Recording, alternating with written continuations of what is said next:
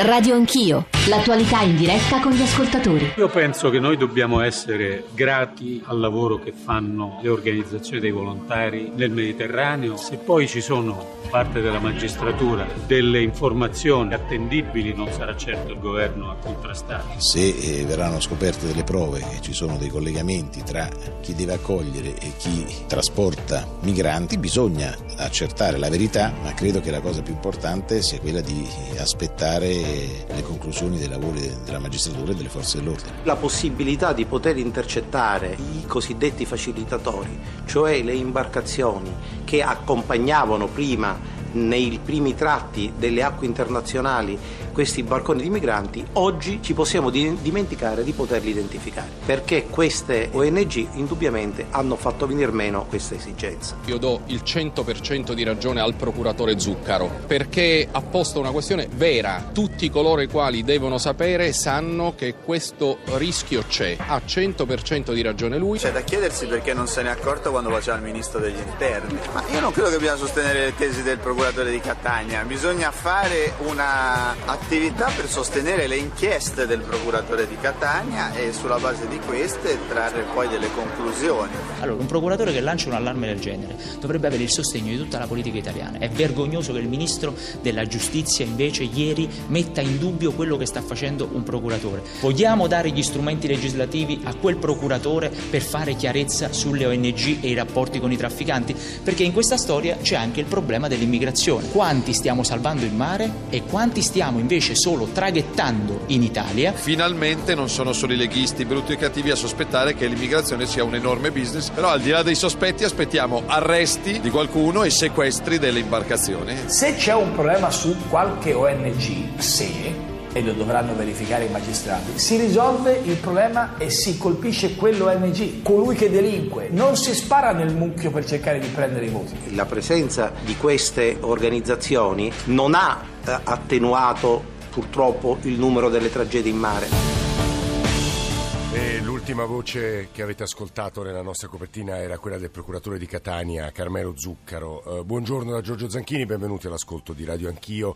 Sono le 8.37, sono successe molte cose, ci sono insomma degli elementi nuovi sul tema che ha, non dico dominato, ma insomma che è stato centrale, molto discusso nel dibattito pubblico italiano e che riguarda il ruolo delle ONG nel canale di Sicilia a largo della Libia. Tra pochi giorni eh, si concluderà l'indagine conoscitiva sul ruolo dei militari italiani nel Mediterraneo e sull'impatto delle ONG e il Presidente della Commissione Difesa del Senato, eh, La Torre, sarà con noi nella seconda parte della trasmissione. Il governo dovrebbe fissare paletti e regole più strette. Avete sentito le parole di Matteo Salvini Salvini, altre ne ha spese in queste ore, ha parlato dell'esistenza di un dossier in mano ai servizi segreti che certificherebbe contatti tra trafficanti e alcune associazioni. Ovviamente le ONG sono le più preoccupate di tutti, tra le tante dichiarazioni di queste ore e di questi giorni, eh, il rischio, il pericolo, la preoccupazione è che finiscano le donazioni, che non ricevano più i soldi per fare le attività di soccorso, ricerca, assistenza, salvataggio eh, di vite nel canale di Sicilia o a largo della, della Libia. Noi stamani cercheremo cercheremo di mettere in circolo le vostre domande, le vostre riflessioni e confrontarle con le voci delle ONG di magistrati, di esperti di questo tema, di donne e uomini eh, del mare, ma anche, vi dicevo, di membri della Commissione Difesa che stanno audendo, ascoltando chi si occupa professionalmente di questo tema. I nostri riferimenti 335 699 2949 per i vostri sms, per i vostri whatsapp, per i vostri whatsapp audio, radio anch'io, chiocciolarai.it per i messaggi di posta elettronica, l'account su Twitter, i social network, insomma tutto l'insieme di strumenti che ci permettono di costruire insieme eh, questa trasmissione. Io saluto il direttore di Avvenire, il quotidiano che forse si è occupato con maggiore lena, insistenza, attenzione e preoccupazione di questo tema. Marco Tarquino, buongiorno e benvenuto. Bentrovati, buongiorno a tutti, Giorgio Santini. Eh, Piero Innocenti, ex questore, eh, si è occupato per una vita di criminalità organizzata tra le inchieste che ha portato avanti, quelli, quella sul, sui rapporti tra la mafia turca e l'andrangheta nel traffico di esseri, nella tratta nel traffico di esseri umani. Innocenti, buongiorno e benvenuto. Buongiorno a voi. E Carlo Nordio, che è stato procuratore di Venezia e oltre ad essere stato un magistrato per tanti anni, è un uomo che ha riflettuto molto sulla giustizia e magari con lui rifletteremo sulle parole, sul ruolo in queste settimane, l'avete capito dalla copertina, è uno dei temi caldi di questi giorni, eh, del procuratore di Catania Zuccaro. Dottor Nordio, benvenuto, buongiorno anche a lei. Buongiorno e grazie a voi. Io vorrei cominciare dalla voce di Marco Tarquinio. Eh, Marco, se hai, se hai, il viva voce ti pregherei di toglierlo quando intervieni perché si sente un po' lontano, per chiederti un giudizio complessivo su quello che sta accadendo. Marco.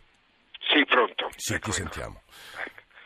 Ma cosa sta accadendo? Io temo che si stia facendo una grande, eh, costruendo una grande nuvola eh, di parole intorno a dei fatti che possono essere anche gravi ma sono soprattutto belli.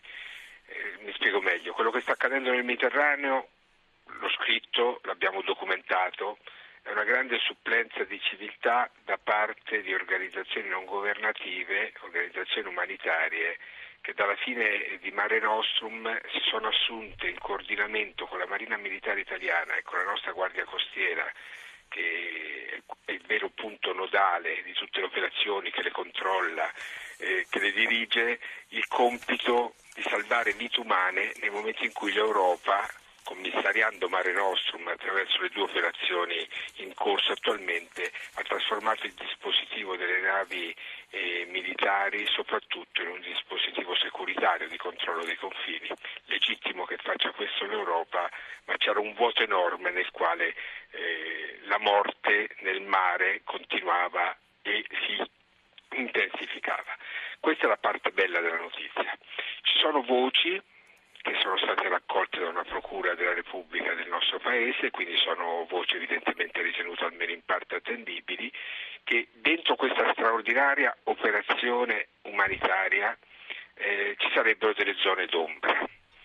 Eh, per questo eh, è stato aperto un dossier scottante che è stato utilizzato, e questo è il punto dal mio punto di vista molto grave, è stato utilizzato per una campagna mediatica, politico-mediatica, martellante, per creare un'equivalenza tra ONG e traffico di esseri Cioè, Terquino, lei ci sta dicendo, tu ci stai dicendo, Marco, che c'è un'intenzionalità in questa campagna mediatica. Ma questo è quello che ho scritto il 25 aprile, editoriale della prima pagina di Avvenire, questo che abbiamo colto nelle settimane precedenti quando abbiamo cominciato sulle pagine di Avvenire per la firma di, di Daniela Fassini e Nello Scavo, una campagna di controinformazione rispetto alle voci che venivano messe in circolazione, venivano gonfiate, creando appunto questa equivalenza tra trafficanti di esseri umani e ONG. La sigla ONG criminalizzata addirittura criminalizzata, è questo che ci ha sconcertato e lasciato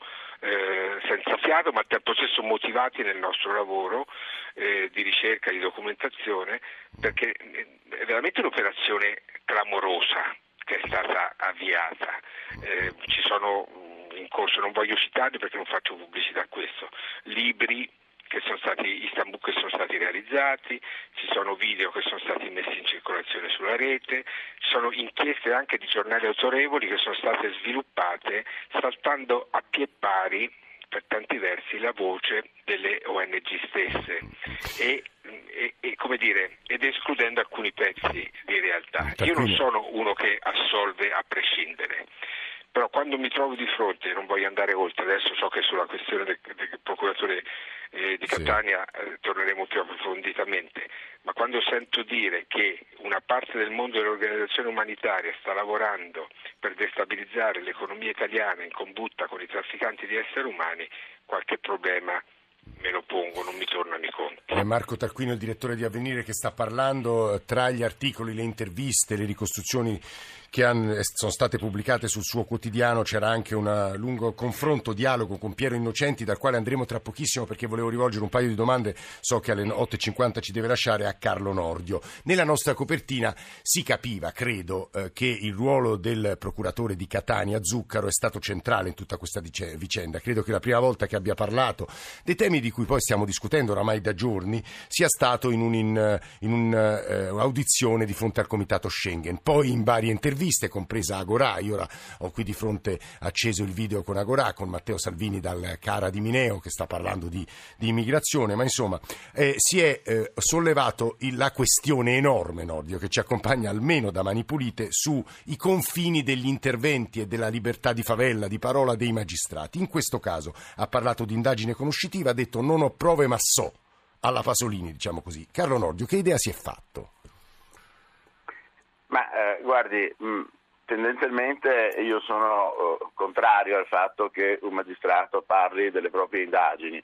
Tra l'altro lo impedisce lo stesso codice nostro deontologico sì. e addirittura lo impedisce la legge. Ci sono però dei casi in cui questi interventi possono essere utili o addirittura necessari e in questo caso, al di là delle strumentalizzazioni di cui si è parlato prima e quali, sulle quali ognuno ha le proprie idee e certamente penso che non le cambierà eh, da qualsiasi parte sì. appunto si guardi, no? l'intervento del procuratore io credo che sia stato per me anche molto corretto eh, ma non fondato su alcune eh, diciamo, insinuazioni tipo quelle dei servizi segreti che si sono sentite, perché il nostro codice di procedura penale contempla effettivamente la possibilità di acquisire più che legittimamente alcune, eh, diciamo alcune notizie che però non hanno valore processuale eh, vincolante, cioè non possono essere inserite nel fascicolo processuale. Tra queste non sono le lettere anonime, le confidenze delle spie, eccetera, eccetera. Alcune sono proprio invece codificate. Tra queste ci sono le intercettazioni preventive. Le intercettazioni preventive eh, sono quelle autorizzate dal pubblico ministero, non dal giudice, ma sì. dal pubblico ministero, non hanno valore processuale e restano agli atti interni della procura, servono per, come fonti diciamo, di stimolo di indagine, però sono, non, so, non soltanto sono acquisite legittimamente, ma sono molto importanti. Io Però, dottor Nodi, in questo caso noi non sappiamo se si tratti di uh, intercettazioni no, preventive. No, no, eh. att- attenzione, io non lo so affatto, eh. però quando il procuratore dice che ha uh, delle notizie ma che non sono prove, eh. può benissimo uh, alludere proprio a queste, perché esiste nel nostro ordinamento la possibilità di avere delle notizie che però non sono delle prove e quindi non possono essere manifestate. A questo punto però un procuratore della Repubblica, parlo per ipotesi, ma è un'ipotesi certo. più che eh, plausibile, il quale è a conoscenza legittima, ripeto, di eh, notizie eh, legge- acquisite attraverso queste fonti disciplinate dal codice, che però non hanno valore processuale, ma di cui lui è a conoscenza, supponiamo per esempio che sia a conoscenza che sta per accadere un attentato, a qualcuno dovrà pur dirlo. Ora, eh, mi risulta tra l'altro che eh, questo collega o ex collega sì. sia già stato ascoltato in audizioni sì, eh, diciamo no. di commissioni. Ecco, allora se questo è vero, intanto sbaglia il, il eh, ministro della giustizia a dire che deve stare zitto perché il procuratore parla soltanto attraverso gli atti processuali. Questo non è vero, perché se viene chiamato in commissione vuol dire che può parlare anche attraverso atti che non sono processuali, altrimenti basterebbe gli atti processuali e non lo si convocherebbe in commissione. Questo significa che c'è la possibilità di informazione, di scambi di informazione tra il procuratore della Repubblica e il potere politico che in certe situazioni sono legittime o addirittura doverose. Che cosa accade se il, procur- se il potere politico non ti ascolta e tu sei in possesso di informazioni utili o addirittura indispensabili per sventare eventuali azioni criminali? Beh, a questo punto non ti, non ti resta che parlare, perché a, a un certo punto eh, l'interlocutore che hai davanti è pericolosamente inerte. Ora supponiamo il caso che eh, il procuratore di Catania sia realmente a conoscenza di elementi che, sì. ancorché non abbiano un valore processuale, perché non possono essere inseriti nel fascicolo, siano di particolare allarme sociale, beh, se il potere politico non ti ascolta, qualcuno dovrà pur dirlo. Quindi a malincuore, benché io sia contrario, ripeto, sia stato quando ero procuratore a, a, a questi interventi, credo che ci siano dei momenti in cui la necessità prevale su qualsiasi altra considerazione. La posizione che ci ha espresso adesso Carlo Nordio è presente nel dibattito di queste ore. Io aggiungo solo due considerazioni nel ringraziarlo per questa sua voce, perché questo suo punto di vista, chi voglia allargare il quadro, approfondirlo, eh, può andarsi a leggere una ricostruzione sul sito Gli Stati Generali di eh, Floris, non Giovanni, Francesco è un, è un collega, ma ehm, che sul, sulla, sul ruolo e sulle azioni e l'attività del procuratore Zuccaro in questi giorni, così come Nicola Amadori si è fatta ieri una lunga chiacchierata con la Guardia Costiera che verrà udita dalla Commissione Difesa del Senato, che poi sentiremo, il cui Presidente sentiremo più avanti, e ci ha detto moltissime cose sulle operazioni di search and rescue, cioè su quello che fa la Guardia Costiera, poi magari ve le riassumerò. Nel ringraziare Carlo Nordio e nel prendere atto delle, dei moltissimi messaggi che ci state mandando e sui quali eh, torneremo, dai quali ripartiremo e che ascolteremo 335 699 2949, io chiedo a questo punto aiuto a Piero Innocenti. Piero Innocenti è un ex questore, si è occupato di tratta di esseri umani, è stato questore a Teramo, Piacenza, Bolzano, è stato direttore del Servizio di Affari Internazionali del Dipartimento di Pubblica Sicurezza e credo che abbia qualche idea su quello che potrebbe essere accaduto a Catania e anche nella sede di Frontex di Catania. Innocenti, ci aiuti. Eh, sì, buongiorno. Eh, ecco, intanto io vorrei mh, con alcuni dati ehm, far capire che la presenza delle navi delle organizzazioni non governative in, nei pressi delle acque territoriali libiche non è affatto un fattore di attrazione come qualcuno eh, ha detto eh, nei giorni scorsi. Le navi delle organizzazioni non governative sono presenti in quella zona dal 2015. Se andiamo a prendere i dati relativi ai migranti salpati dalla Libia sì. a partire dal 2013, quando furono poco più di 27.000, al 2014 quando salirono a 141.000, al 2015 138.000, al 2016 162.000, ci rendiamo conto che eh, la presenza delle navi non, non, ha costituito affatto un fattore di attrazione negli anni 2013, 2014, 2015 perché le navi non c'erano. Peraltro, Però Innocenti si dice adesso il flusso è aumentato proprio per la maggiore presenza di navi delle ONG. Flusso è aumentato perché eh, le popolazioni stanno fuggendo eh, dall'Eritrea, dalla Somalia, dalla Costa d'Avorio, dal Mali, dal Gambia, dal Senegal per situazioni eh, gravissime, destabilizzanti in molti di questi paesi. Naturalmente vanno in Libia perché in Libia c'è, ehm, che, che, se ne dica, nonostante un governo di Tripoli riconosciuto dall'ONU, c'è una situazione destabilizzante e il controllo del territorio è in effetti nelle mani di questi 60 capi tribù che eh, affermerebbero il traffico di uomini, cito testualmente la dichiarazione rilasciata dal dignitario Tebu, eh, il quale dice tra l'altro i migranti sono la sola fonte di entrate per noi, quindi il problema è soprattutto in Libia eh, riuscire in qualche modo a esercitare un controllo da parte delle autorità governative in quella zona per, eh, per fermare, per controllare, per gestire meglio il eh, flusso migratorio, che non si arresterà perché fin tanto che ci saranno queste disuguaglianze, eh, queste povertà, queste disuguaglianze del, sul piano sanitario, economico, sociale, eh, climatico, il, noi avremo continuamente dei, degli ingenti flussi migratori che si riverseranno, che interessano soprattutto la, la, la frontiera eh, sud dell'Unione Europea che poi è la nostra eh, frontiera. Torniamo innocenti sul punto forse più delicato. Si potrebbe trattare di una faida tra polizie europee. La sede di Frontex è a Catania, potrebbero esserci degli interessi che finora non sono emersi, diciamo, all'attenzione pubblica in maniera evidente. Innocenti, ce li può spiegare? Sì, guardi, io avrei suggerito al procuratore di Catania ehm, che mh, vista l'esigenza di approfondire eh, la materia per vedere un po' eh, se si potevano utilizzare questi elementi che lui sostiene avere in mano, avrei suggerito di, eh, un incontro con la Direzione Nazionale Antimafia e Antiterrorismo, con eh, Eurojust che eh, aiuta le amministrazioni nazionali a collaborare per combattere anche questa grave forma di criminalità. Peraltro è dallo stesso procuratore di Catania nel 2013, non era Zuccaro, che mh, mm, si affrontò la problematica relativa alla, alla giurisdizione, se si potesse esercitare, cioè la giurisdizione penale italiana in relazione a condotte illecite che erano svolte dalla cosiddetta nave madre in acque internazionali. Il raccordo con le piccole imbarcazioni che trasferivano i migranti. Allora, in, in, quella occasione, questa direttiva del 2014 eh, fu elaborata dalla Direzione Nazionale Antimafia, integrata poi nell'ottobre 2015 e quindi il problema è stato eh, ampiamente eh, risolto con queste linee guida operative trasmesse alla Polizia Giudiziaria e alle procure distrettuali.